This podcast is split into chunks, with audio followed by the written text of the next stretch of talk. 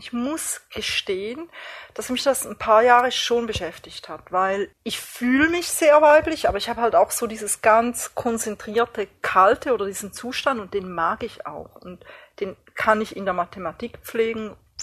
She likes Tech. She likes Tech. Der Tech-Podcast von NDR Info und Enjoy.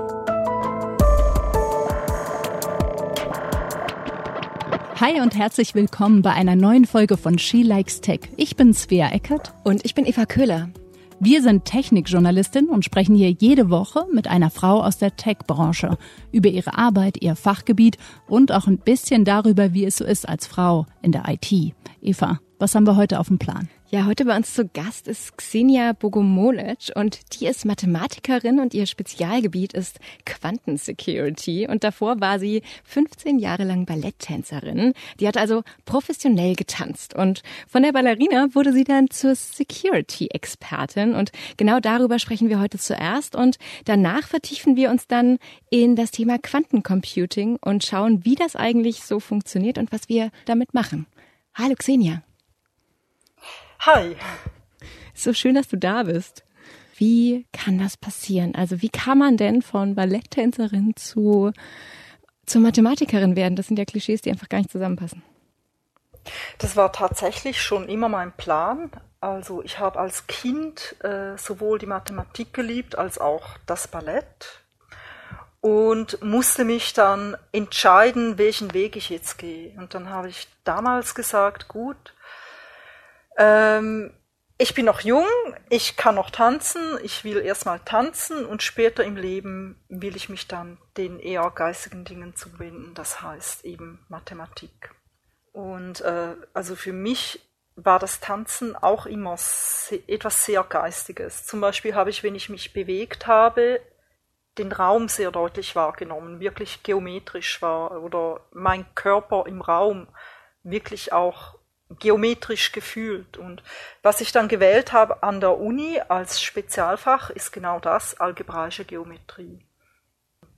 Wie kam das, dass du dich vom Tanz sozusagen abgewendet hast oder umgedreht hast? Also, dass du diese professionelle Karriere, du warst in Zürich, habe ich ähm, gesehen. Also von dir findet man ja auch Fotos als Ballerina tatsächlich. Ja. Wie kam ja. das, dass sich das dann so verändert hat? Das äh, war wirklich von Anfang an der Plan und den letztendlichen Trigger hat mir dann die Geburt meines Sohnes gegeben. Als ich dann, also ich habe ihn mit 28 bekommen und ich bin vorher sehr viel rumgereist, nicht nur in Zürich, sondern auch in Deutschland. Ich habe lange in Dresden gearbeitet und das ging einfach nicht mehr als Mutter, beziehungsweise ich hatte auch das Bedürfnis nicht mehr danach. Ich habe dann, nachdem ich Mutter wurde, noch ein paar Jahre ein bisschen in Hannover was gemacht. Aber es war dann auch klar, gut, das ist jetzt so auf dem Level auch nicht mehr spannend für mich. Ich möchte jetzt wirklich eine neue Herausforderung im Leben. Ballerina, ich sag's dir ehrlich, also ich denke da immer an Badass Ballerina so, weil ich halt denke, du brauchst so viel Disziplin. Ähm, du hast wahrscheinlich, ähm, ich weiß nicht, du musst ja deinen Körper bis zum letzten disziplinieren, du musst unfassbar hartnäckig sein. Und dieses Bild verbinde ich auch ein Stück weit mit Mathe. Ähm, ja, das stimmt, wobei das ist im Prinzip nur der Ständer von der ganzen Sache. Also, und ich erinnere mich aber an eine Situation in der professionellen Ausbildung, da hat mich mein Lehrer gerufen. Er so, Xenia, komm mal nach vorne. Ich so, ja, ne? Und er so, hm, du warst ziemlich gut in der Schule, sagt er so zu mir. Ich so, mhm. Er hat mich gefreut, ne? Und er so, sieht man. Ich so, warum? Er so, weil du nicht weißt, wie man lernt. Okay, das war echt okay. hart. Ja, ja. Und ich war natürlich erstmal geschockt, aber dann habe ich drüber nachgedacht, dachte ich so, nee, der hat recht. Weil es lief vorher einfach alles. Und mit dem Körper kriegt man das nicht hin. Da muss man wirklich lernen, Geduld zu üben, dran zu bleiben. Und das habe ich in der Ballettausbildung gelernt und davon habe ich nachher im Studium profitiert. Gab es da so einen Schlüsselmoment, wo du sagst, das war so der Kern Lernsatz, den ich da gelernt habe. Also das, das hat mich einfach weitergebracht, immer und immer wieder. Mm, nein, kein Satz, aber ein Gefühl. Mhm. Ähm, ich habe dieses Ziel festgesetzt und verliere das nicht aus den Augen und den Rest macht mehr oder weniger das Unterbewusstsein. Okay, also das Fokussiertsein sozusagen. Ist das Genau. das, das, was ich verstanden habe. Okay. Ja. Du hast dann in Hannover äh, Mathematik studiert und hast gegründet ähm, Quant X Security. Wie kam die Idee dazu? Ich war viele Jahre vorher schon als Freiberufler unterwegs. Ähm, Im Bereich, erst war ich noch als Programmiererin unterwegs, nachdem ich von der Uni gegangen war. Und dann haben sie in den Projekten immer sehr schnell gemerkt, ich verstehe die Sicherheit einfach sehr schnell und wurde sofort immer auf diese Position gesetzt. Ja, okay, du guckst dir diese Protokolle an, du erklärst den anderen, wie es geht und so weiter und so fort. Und dann fand ich es halt auch spannend und habe mich da so richtig reingebissen und natürlicherweise kam ein Auftrag nach dem anderen immer mehr in diese Richtung. Und genauso bin ich auch reingerutscht in dieses Thema Postquantensicherheit. Genau. Total spannend, weil warum ausgerechnet sozusagen sowas wie Quanten, also Security an sich ist ja schon ein ja. wahnsinniges Feld, Aha. aber nein, Quantensecurity oder Postquanten. Wieder Mathematik, also, also das ist für mich der Dreh- und Angelpunkt. Mhm. Ich habe gearbeitet äh, fürs LKA in Telekommunikationsüberwachung. Also mein Job war Rohdatenanalyse, dass ich halt wirklich die Daten, die nicht mehr verarbeitet werden können von den Systemen mit manuell erstellten Skripts noch untersuche. Was könnte das sein? Ne? Was für eine Verschlüsselung könnte da drauf liegen? Was für ein Encoding und also, so weiter und so fort. Das ist wirklich so dieses Nullen und Einsen nach mathematischen Regeln untersuchen. Also das Forensische, das man so aus den Filmen kennt, ne? Dieses alles nochmal genau untersuchen und zu gucken, was, hat der, was hat der fiese Mann da gemacht, oder? Sind das, waren, waren das ja, Mitschnitte, ne? So, so und, beides. Ja. Mitschnitt abfangen und dann die Nullen und Einsen nach mathematischen Regeln untersuchen oder nach mathematischen Mustern untersuchen. Und in dem Zusammenhang bin ich darauf getroffen, dass diese sogenannten postquantensicheren Algorithmen jetzt, also es war 2016, äh, langsam angefangen werden, äh, zu, getestet zu werden. Damals hat Google einen Test gemacht zwischen ihren Servern und den Google Chrome Browsern mit einem ganz bestimmten Schlüsselaustausch, der postquantensicher ist. Und warum fand ich das so faszinierend? Weil diese Kryptographie für Postquantensicherheit oft oder viele von diesen Mechanismen auf algebraischer Geometrie beruhen. Ich glaube, bevor wir weiterreden, müssen wir einmal kurz erklären, was ist postquantensicher und was ist ein Postquantenalgorithmus? Hol ja. uns ab, nimm uns ja. mit. Postquantensicher ist eine Verschlüsselungs, äh, eine Verschlüsselung, die resistent ist gegen Entschlüsselung durch Quantencomputer. Das ist postquantensicher ich darf ich noch eine Sache fragen, Eva. Hm. Sag mal, wie ist das eigentlich so auf Partys oder so?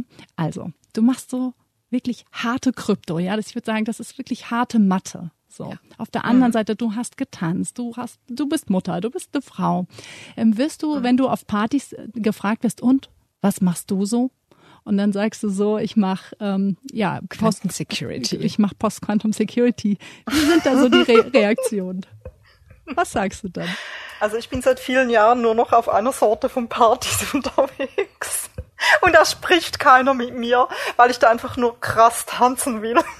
Du rettest dich aus der Konversation. Ah, das stimmt, aber ich muss jetzt ein bisschen zurückdenken. Also ich habe eine Zeit lang auch Kampfsport gemacht, ne? Dann auch noch Nahkampf, ne? Und diese Kumpels, ne?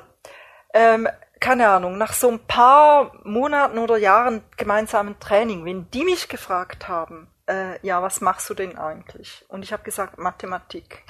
Die haben gesagt, jetzt kriege ich wirklich Angst vor dir. Okay. Okay, noch besser als. Das sagt viel über diese Menschen aus. Es war natürlich ein bisschen ironisch gemeint, aber so ein Kernchen Wahrheit war wahrscheinlich auch dabei. Ja, und ich muss zu, wirklich, ich muss gestehen, dass mich das ein paar Jahre schon beschäftigt hat, weil ich also ich fühle mich sehr weiblich, aber ich habe halt auch so dieses ganz konzentrierte Kalte oder diesen Zustand und den mag ich auch. Und den kann ich in der Mathematik pflegen oder damals beim Kampfsport. Mhm. Und es hat mich eine Zeit lang schon auch wirklich in Identitätskrisen gestürzt, immer wieder zu hören, du bist keine richtige Frau. Bitte? Ja, das hat mich schon getroffen. Wer, ja, wer, ja, das wer hat also von Männern oder von anderen Frauen? Sowohl als auch. Also es kam immer wieder dieses Feedback, so, du bist keine richtige Frau. Und da muss ich wirklich, also innerlich auch sagen, es ist halt egal, ich muss halt einfach mir selber treu sein. Und das ist auch die Antwort auf, warum habe ich den Mut, eine eigene Firma zu gründen? Genau deswegen, weil ich muss halt meinen eigenen Space kreieren, damit es mir gut geht. Also, das ist meine eigene Firma und dementsprechend bin ich damit einfach in Frieden und rettest sozusagen weiter die Welt und äh, guckst dir Kryptographie an und sorgst im Prinzip dafür, dass wir ja, dass wir sicher sind oder unbesorgter sein können. Für viele Menschen ist es aber im ersten Moment erstmal sozusagen so, was? Quantencomputer? Äh, Postquanten, äh, Kryptographie. Habe ich auch noch nie was von gehört ah. irgendwie. Also irgendwie gibt es zwar so ja. Schlagzeilen, aber viel mehr, glaube ich, löst es im allerersten Moment nicht aus. Also zumindest ist es bei mir so und ich habe mich gefühlt über die letzten Jahre immer und immer wieder damit befasst und das immer wieder vergessen. Und ähm, was ja. ich aber ganz spannend fand, war, dass es ja trotzdem immer wieder eine Rolle spielt. Also es gibt gerade zum Beispiel, hat mir Svea erzählt, eine Serie bei Hulu, die heißt Devs, die sich so ein bisschen auch damit beschäftigt. Die gibt es schon seit Januar 2020 Devs wie Developer und ähm, ich bin jetzt gerade bei mhm. Folge drei. Also ich habe sie noch nicht fertig geschaut. Die spielt im Silicon Valley in einem Unternehmen, das äh, sozusagen versucht, Unmögliches möglich zu machen mit einem Quantencomputer. Der wird ja auch voll abgefeiert. Bildlich, alles ist Gold, alles glitzert und äh, was sie dann damit machen wollen. Und jetzt kommt so ein bisschen das ähm, Quanten-Voodoo, äh, nämlich in die Vergangenheit schauen. Also die Betrachtungsweise ist sehr weit weg von mir, ähm, weil ich mich mit ganz anderen Aspekten von Quantencomputern beschäftige. Also für mich ist wirklich die Frage, welche digitalen Probleme oder welche Probleme, die wir haben, die man digital lösen kann, kriegt man mit einem Quantencomputer effizient gelöst oder viel effizienter gelöst als mit unseren aktuell genutzten Geräten. Was sind denn zukünftige Richtig. Anwendungen? Also es gibt sehr viel positive und ein paar bedrohliche Anwendungen. Und ins Thema gekommen bin ich durch die bedrohliche Anwendung, weil ich halt aus der Informationssicherheit komme. Ich fange jetzt an mit ein paar positiven Anwendungen. Es gibt Logistikprobleme, die man lösen kann mit Quantencomputern, schon heutzutage, die ein Supercomputer nicht mehr berechnen kann, also die so komplex sind. Ähm, es gibt im Bereich Medizin ähm, Probleme, die man erhofft zu lösen, also zum Beispiel personalisierte Medizin da muss man dann aber sagen, hier geht es dann nicht mehr nur um Quantum Computing, sondern Quantentechnologien im, im weiteren Sinne, weil was man mit diesen Technologien auch machen kann, ist halt extrem genaue Messungen. Ne? Die bedrohlichen Szenarien sind, dass man halt ein Problem, was schwierig bleiben sollte, und das bedeutet Verschlüsselung, also jegliche Kryptographie, dieses schwierige Problem plötzlich leicht lösen kann. Mhm. Und diese, diese Möglichkeit, also mit Quantencomputern effizient unsere aktuell verschlüsselten Daten zu entschlüsseln, stellt eine globale Bedrohung dar, die wirklich in dieser äh, Quanten-Community als globales Kriegsrennen bezeichnet wird. Ich glaube, wir sollten einmal klären, warum so ein Quantencomputer ähm, so einen Verschlüsselungsalgorithmus so schnell ähm, lösen kann. Vielleicht fangen wir irgendwie ganz einfach damit an. Jeder kennt ja, jeder hat ja ein Passwort äh, von uns und äh, sollte mhm. nicht Passwort 123 sein. Und ähm, je, je, länger dieses Passwort ist, so, ne, so ist ja so die gemeine Meinung, ähm, je länger oder je mehr, äh, weiß ich nicht, gibt's da noch Sätze oder ähm, Zahlen oder was auch immer, ähm, mhm. je komplexer ähm, wir dieses Passwort machen, desto komplexer kann es wiederum verschlüsselt werden und dann sind wir sicher und unsere Daten, die wir zum Beispiel auf unserem Computer haben, sind sicher, unsere Fotos sind sicher, Festplatten sind sicher oder halt auch, wenn wir eine Nachricht schreiben, ne, eine, eine, eine iMessage oder mit WhatsApp eine Nachricht schreiben, dann sind die sozusagen sozusagen verschlüsselt und, und wir können sicher sein, dass niemand andere, anderes die lesen kann. So. Und jetzt kommt ja die Frage, wenn aber doch sie jemand lesen will, was kann er dann machen? Ja, also dieses Passwort ist nur ein, einer der Stufen, um Daten abzusichern. Und zwar stellt das Passwort den Zugang zu Daten sicher. Das heißt, wenn wir Passwörter speichern, dann werden die gehasht. Das ist keine klassische Verschlüsselung, sondern das ist eine Einwegverschlüsselung. Das kann man gar nicht entschlüsseln. Ein gehashtes Passwort kann man zum Beispiel nur zurückberechnen, indem man alle Möglichkeiten durchprobiert. Was, also das ist so ein Anwendungsfall, der aktuell gar nicht so doll bedroht ist von den Quantencomputern. Was viel mehr betroffen ist, ist wirklich eine klassische Verschlüsselung.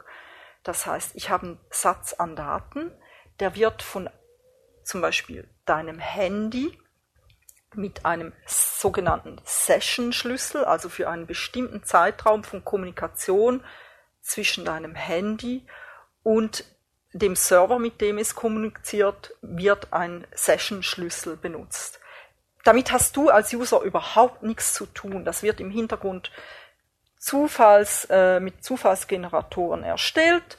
Es wird sicher ausgetauscht und dann wird das genutzt für den ganzen Datentransfer zwischen passiert, deinem Gerät und dem Server. Das passiert immer, wenn das Telefon irgendeine Art von ja. Daten überträgt. Ne? Also das äh, passiert, Richtig. wenn ich eine Webseite aufrufe, das passiert, wenn ich eine Nachricht schicke, das passiert einfach immer. Genau, das passiert immer und du hast zig Schlüssel auf deinem Gerät und die Mechanismen dahinter, um immer wieder neue Schlüssel zu produzieren, die auch sicher produziert werden, die sicher ausgetauscht werden. Dahinter steckt komplett das ganze kryptografische Management, Schlüsselmanagement, kryptografische Algorithmen und so weiter und so fort.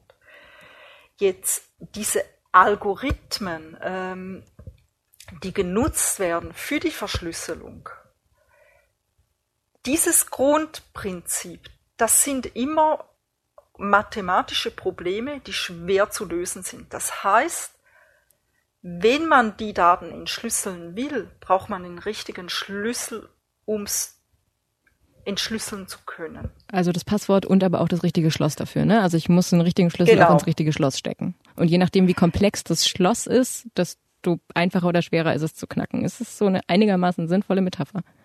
So kann man das beschreiben. Und was ein Quantencomputer kann, sind bestimmte mathematische Probleme einfacher lösen. Und genau äh, als dass es unsere aktuellen Geräte können. Und genau diese bestimmten mathematischen Probleme, ähm, die auf denen beruht unsere aktuell genutzte äh, Kryptographie. Ich will noch mal einsteigen, warum der Quantencomputer so viel schneller ist und warum der das, warum der das so viel besser kann, weil ich finde, das, das ist ja genau das Spannende. Also, dass wenn wir einen Computer ähm, haben, dann funktioniert der sozusagen mit Nullen und Einsen. Ich glaube, das, das wissen auch die meisten, dass mhm. ein Computer sozusagen diese zwei Zustände äh, kennt, Null und Eins, an und aus. Und das Spannende beim Quantencomputer oder warum der so viel schneller ist, ist, weil er ja mehrere Zustände kennt. Ja, ähm, das ist auch stark vereinfacht. Mehrere Zustände. Er kennt in, also in der Laufzeit von Berechnungen eigentlich ähm, eine statistische Darstellung von Zuständen, eben ja. Zuständen, die entweder das eine oder das andere werden können. Und diese Prinzipien kann man nutzen, um andere mathematische Mechanismen für Probleme anzuwenden. Das heißt, eine Primzahlfaktorisierung wird nicht mehr mit bekannten Algorithmen gelöst, die eben sehr lange dauern, sondern es gibt eine neue mathematische Lösung für die Primzahlfaktorisierung, die einfach viel effizienter ist. Genau, und vereinfacht ist es aber ja dann dennoch so, dass ähm, eben der Quantencomputer etwas einfach schneller machen kann, weil er es gleichzeitig und parallel machen kann und der Standardalgorithmus und der Standardrechner einfach, wie wir, wie wir das kennen, so eine Schlange abarbeitet. Ne? Also jeden einzelnen Schritt der Reihe nach macht. Ja, das wird in, in manchen Fällen aber trotzdem zu nicht äh, besseren Lösungen führen, weil es gibt bestimmte Probleme, die weiterhin auf normalen Geräten effizienter laufen werden als auf Quantencomputern. Du hast ja einen der bekanntesten Algorithmen, ähm, den wir so haben auf der Welt, äh, darauf, darauf getestet, ob er postquantumsicher ist. Ich hatte an, eine Anfrage äh, von einer Schweizer Firma, deren Algorithmus zu untersuchen auf Postquantensicherheit. Und deren Algorithmus war abgeleitet von diesem AES, der eben wirklich global überall genutzt wird. Mhm. Und es ist jetzt so, das ist ein symmetrischer Verschlüsselungsalgorithmus, dieses AES.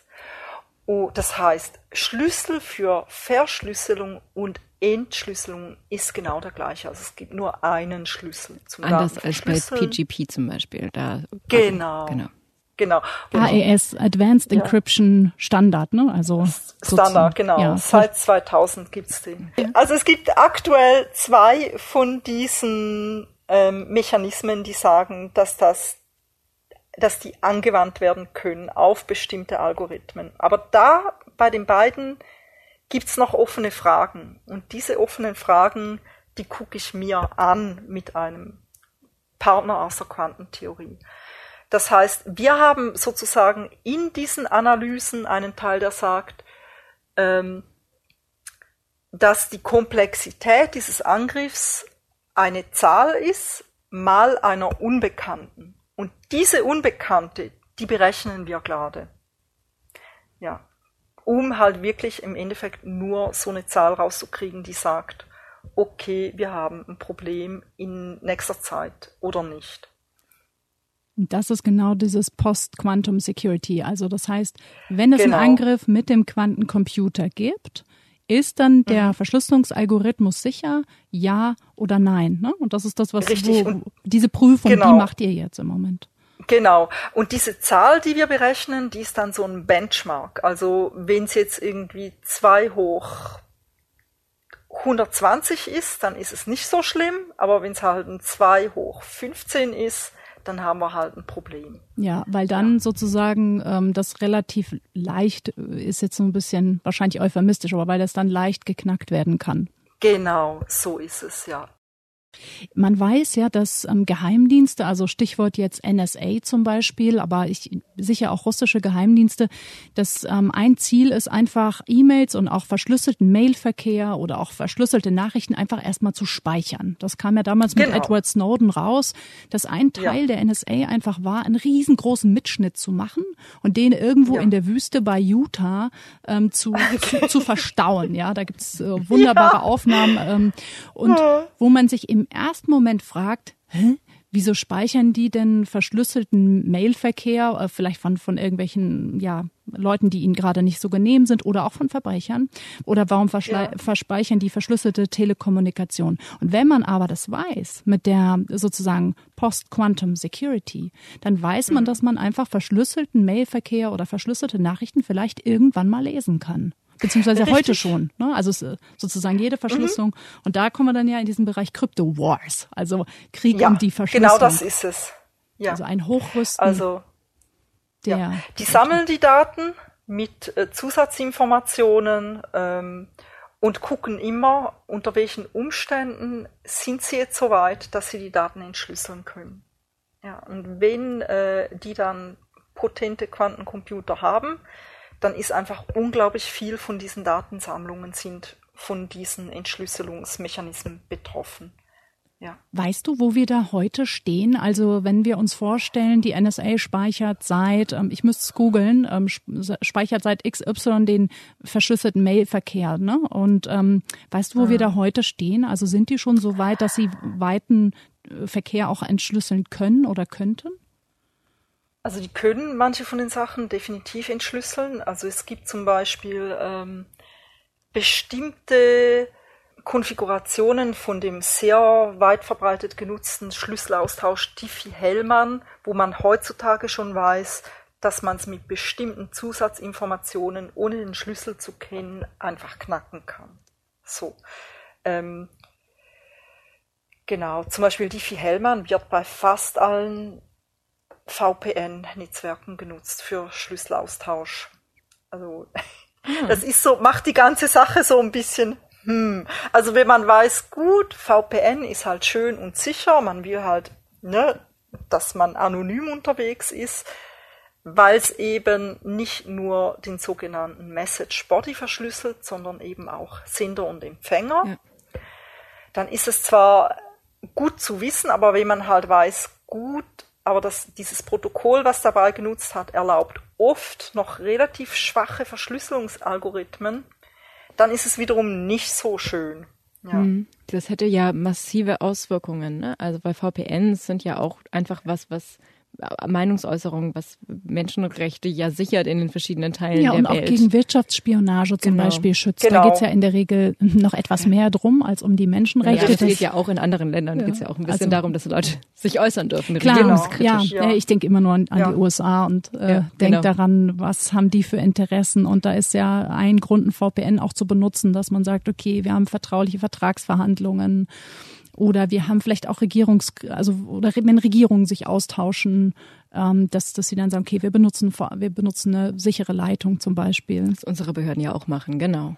Und wenn der sowas genau. entschlüsselt wird, dann haben wir ein echtes Problem. Das stimmt. Sag mal, mit mhm. was verschlüsselst du eigentlich? Also bei uns äh, sozusagen seit Edward Snowden spätestens hm, hat man gerade wir auch als Journalisten haben wir auch angefangen E-Mails zu verschlüsseln. Also ähm, ich mhm. zumindest.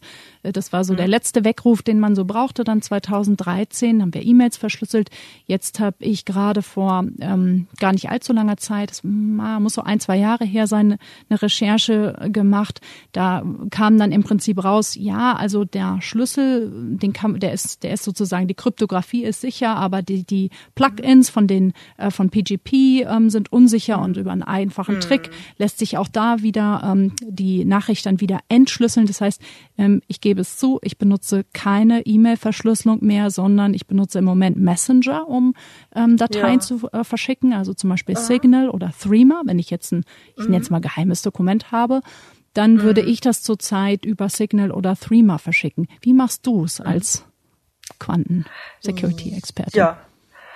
Ja, also ich bin da so ein bisschen flexibel, weil es ist mir halt bewusst, äh, spätestens dann, wenn jemand wirklich zielgerichtet bei dir mithören möchte, kriegen die es wahrscheinlich mit. Weil, also unsere privaten Schlüssel liegen, liegen irgendwo auf unseren Geräten. Es ist immer herauszufinden, welches Programm die wo abspeichert. Und äh, spätestens, wenn du dann so eine Überwachungssoftware auf deinem Gerät hast können die einfach mitlesen. Gut, das ja. ist halt einfach. Also es ist klar, wenn ich einen Trojaner Und, oder so auf dem Gerät habe, das, das meinst du. Genau, genau. Ähm, jetzt ist es so, generell stelle ich mich natürlich ein bisschen auf mein Gegenüber ein. Ich, ja, ich teile so oft ich kann PGP-Schlüssel für E-Mail, ne? Weil manche wollen einfach weiterhin E-Mail nutzen. Aber ja, Threema finde ich ähm, sehr gut. Jetzt auch von dem, was ich bisher mitgekriegt hat. Man muss ja sich immer auch fragen, gut, wie viel Einsicht hat man überhaupt? Ne? Ähm, ist der Source Code öffentlich? Weiß man, was sie mhm. überhaupt nutzen und so weiter und so fort? Ich benutze aktuell Signal. Ähm, viele feiern ja auch Telegram äh, dafür oder sogar ja. WhatsApp oder iMessage. Bei WhatsApp ist natürlich immer das Problem, dass ähm, Facebook kennt deine Metadaten sozusagen. Ja, also du genau. weißt, wann hast du wem jetzt eine Nachricht geschickt. Das kann ja manchmal mm. fast genauso viel sagen wie die Nachricht selbst, wenn ich irgendwann einen Patentanwalt anrufe als Unternehmen jetzt und man weiß, ah, jetzt wird spannend, Patentanwalt, den müssen wir auf ausspähen. Auf jeden Fall. Oder ja, bei einem, ja, bei einer Fusion, Fall. bei einem Merger, ne, wenn man weiß, ah, Person A und B telefonieren einfach viel miteinander, dann, dann können genau. die Metadaten dann schon reichen.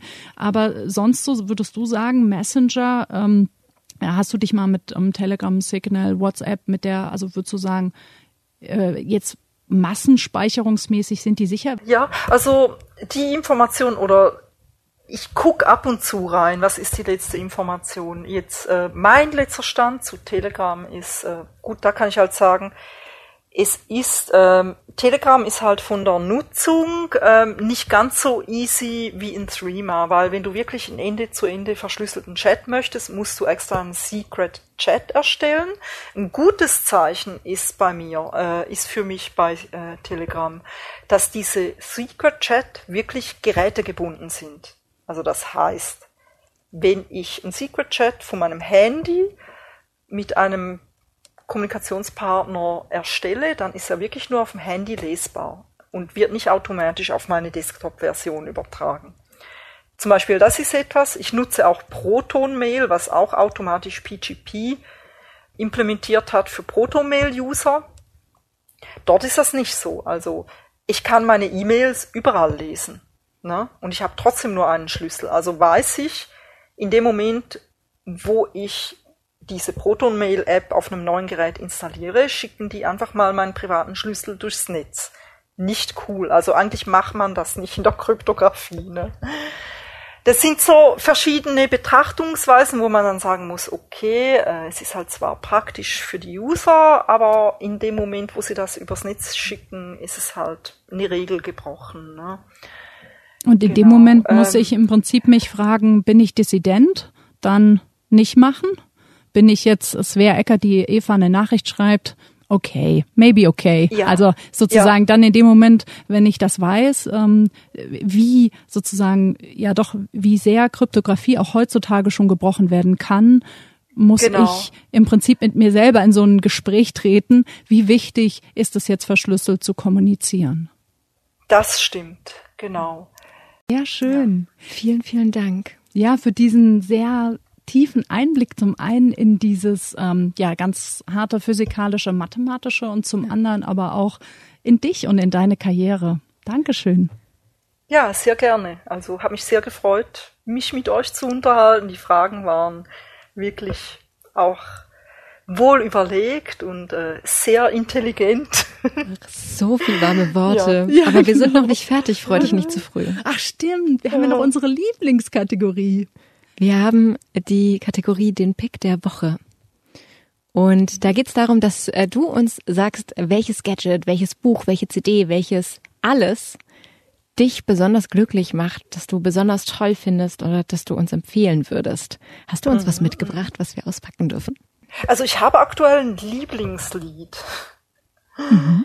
Und das, das passt vielleicht ganz gut. Also wenn diese Podcasts auch drum gehen, halt ähm, junge Frauen zu motivieren, äh, sich für ihren inneren Antrieb zu entscheiden und ihren Weg gnadenlos zu gehen.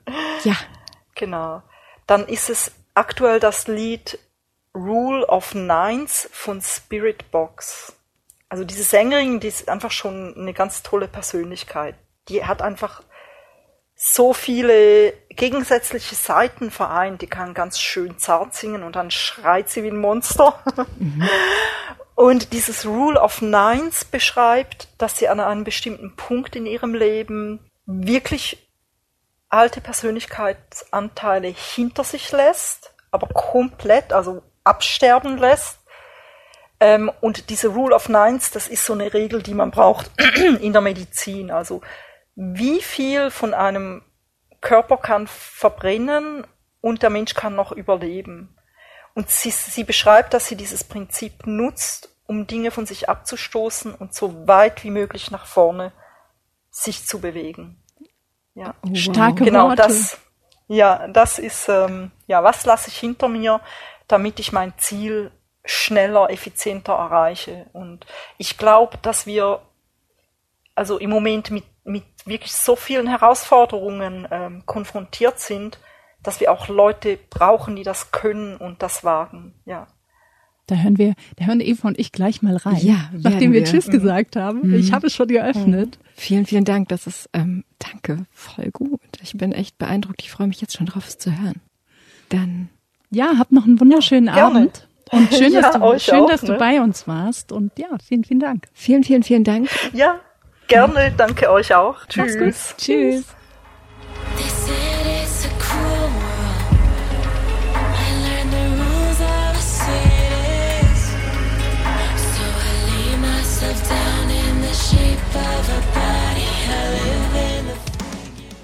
Es war wahnsinnig beeindruckend. Also ich habe auch immer noch, noch immer noch eine Gänsehaut von dem Song und was sie damit verbindet. Ich bin, ich bin wahnsinnig beeindruckt von dieser Komplexität der Frau. ja, was ich so toll finde, war, ähm, als sie auch ganz am Anfang gesagt hat, dass Ballett schon eigentlich was für sie mit Mathe zu tun hat. Mit Räumlichkeit. Mit, Ra mit Raum. Mhm. Das fand ich wahnsinnig schön, weil das vergessen wir, finde ich, in unserem Alltag ähm, ganz oft. Einfach, dass diese Mathematik um uns herum ist und, und genauso auch wie die Technik und uns begleitet. Ja. Und dass es nicht nur was Kaltes ist oder was Stumpfes, sondern halt auch was, was ganz Schönes. Dass die Logik, dass die Formeln überall sind, ja. Dass sie einfach Teil unserer gesamten Welt sind und dass sie die Basis dessen sind. Macht ihr euch Sorgen um Verschlüsselung? Welche Messenger benutzt ihr? Was wollt ihr vielleicht in Zukunft auch mal wissen zu diesem Thema? Schreibt uns mal eine Mail dazu an shelikestech@ndr.de. Gebt uns Feedback. Wir freuen uns auf jeden Fall immer von euch zu hören und das war's für heute. Tschüss. Tschüss. She Likes Tech. Der Tech-Podcast von NDR Info und Enjoy.